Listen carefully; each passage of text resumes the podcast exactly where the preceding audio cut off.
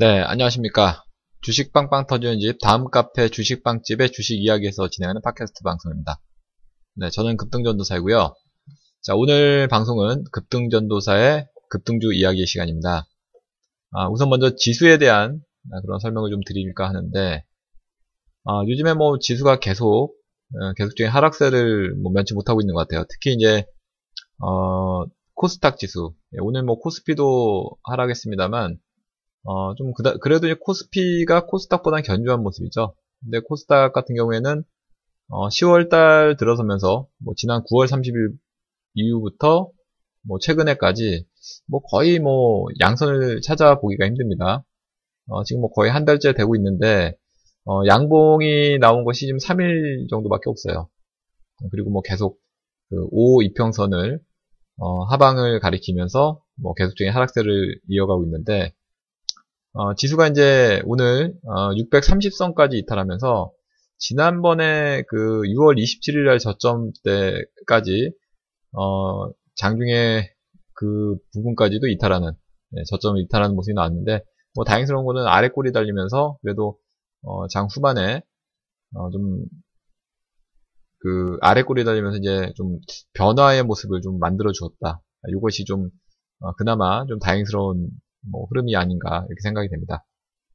근데 이제 지수만 놓고 본다면은 어, 지수의 특징상 뭐 예전에 과거도 과거의 그 차트를 돌려보게 되면은 아, 이렇게 이제 아래 꼬리 달리는 형태에 있을 때 어, 뭐 반등을 줘서 그 이후에 이제 상승하는 흐름으로 가는 경우가 많았거든요. 뭐 지난 어, 6월 27일 때도 그랬고 그 전에 어, 뭐 2016년 2월 10일 네, 그때도 뭐 600선 밑으로 이제 빠졌었던 때인데 어, 긴 뭐 장대 음봉이 나왔습니다만 아래 꼬리 길게 달리고 그 이후부터는 계속적인 상승세를 보이는 그런 형태였습니다. 그래서 오늘은 좀 어제도 물론 아래 꼬리가 달렸습니다만 네, 오늘은 좀 긴 아래 꼬리가 달렸기 때문에 좀 뭔가 이제 변화가 좀 되기를 기원해 보도록 하겠습니다. 아무튼 뭐 아직까지 뭐 바닥이 어, 확실하게 자리를 잡은 건지 아니면 뭐 추가 바닥이 또 나올는지는 모르겠지만 음, 뭐 거의 뭐, 그 이렇게까지 뭐 많이 크게 하락이 되면은, 뭐, 어, 조만간 반등이 나오는 경우가 많았기 때문에, 어, 이제 좀 준비를 좀 하셔야 될, 네, 매수, 뭐 매수를 하, 지 않는, 않았던 투자자라면은, 현금을 갖고 있는 투자자라면은, 지금은 이제 슬슬 준비를 해야 될, 어, 그런 장세가 아닐까, 뭐 이런 의견을 말씀을 드려봅니다. 다만 이제, 어, 상승이 나온다고 하더라도요, 이 상승이 얼마나 뭐 지속될는지는 뭐 시장의 그 흐름을 또 봐야 되겠죠. 일단은 뭐 아직까지는 어, 좀 주의가 좀 필요하지만 그래도 어, 가격 메리트는 충분히 좀 많아졌다. 이렇게 좀 정리해서 설명을 드릴 수가 있겠습니다. 자, 그럼 이어서 어, 오늘 어, 나온 급등주들. 네.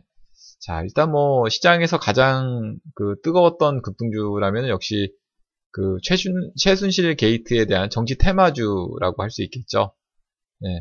그래서 이제 그 최순실 게이트에 대한 그런 어떤 그 수혜주로서 이제 그뭐 야당 쪽의 정치인인 예, 문재인 더불어민주당 대표가 테마주의 그 어떤 대표 주자로서 예, 그 자리매김을 할수 있다. 이렇게 어, 되면서 요 이, 바, 어, 문, 저기, 문재인 테마주들, 뭐, 유보텍이라든지, 바른손, 그리고 우리들 제약, 우리들 휴브레인, 뭐, 이런 등등의 종목분들이, 어, 오늘 뭐, 급등하는 그런 모습을 보였습니다.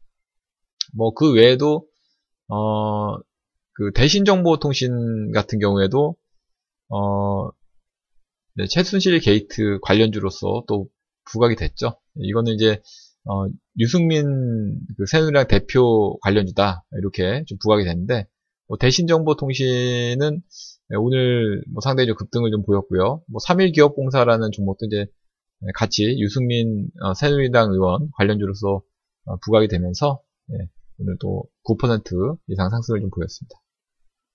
뭐 그 외에도 이제 뭐 안철수 국민당 대표 예, 전 대표의 그 테마주도 뭐 안랩이라든지 뭐 다물 멀티미디어 뭐 이런 종목들도 또 같이 또 상승을 보였죠. 아무튼 어, 최순실 게이트로 인해서 예, 그 정치적인 어떤 테마주들이 예, 아주 요동을 치는 그런 형태를 좀 보이는 그런 장인 것 같습니다. 자, 그 중에서 오늘 뭐 또 상한가 간 종목들이 또 있었는데, 음, 두 종목이 오늘 예, 상한가 나왔죠. 거래소 종목 한 종목 그리고 코스닥 종목 한 종목이었는데 어, SS 컴텍과 예, 고려 산업 이렇게 두 종목이 상한가를 예, 안착을 하는 그런 모습을 보였습니다. 어, 그 중에서 이제 고려산업 같은 경우 역시 뭐 최순실 게이트 관련주죠. 문재인 그 전 더불어 더불어민주당 대표 테마주로서 이제 부각이 됐던 그런 종입니다. 이 종목 이제 상한가에 안착을 했고요. 아까 뭐 설명을 드렸습니다만 이 외에도 뭐 많은 그 문재인 관련 테마주도 있죠. 아무튼 어, 상한가에 안착을 했고 음, 그리고 이제 SS 컴텍이라는 종목이 오늘 그 제3자 배정, 예, 제3자 유상증자 결과 어, 41억 규모의 어, 그 김영식 보통주 244만 주 이상을 발행한다 이렇게 공시를 했죠.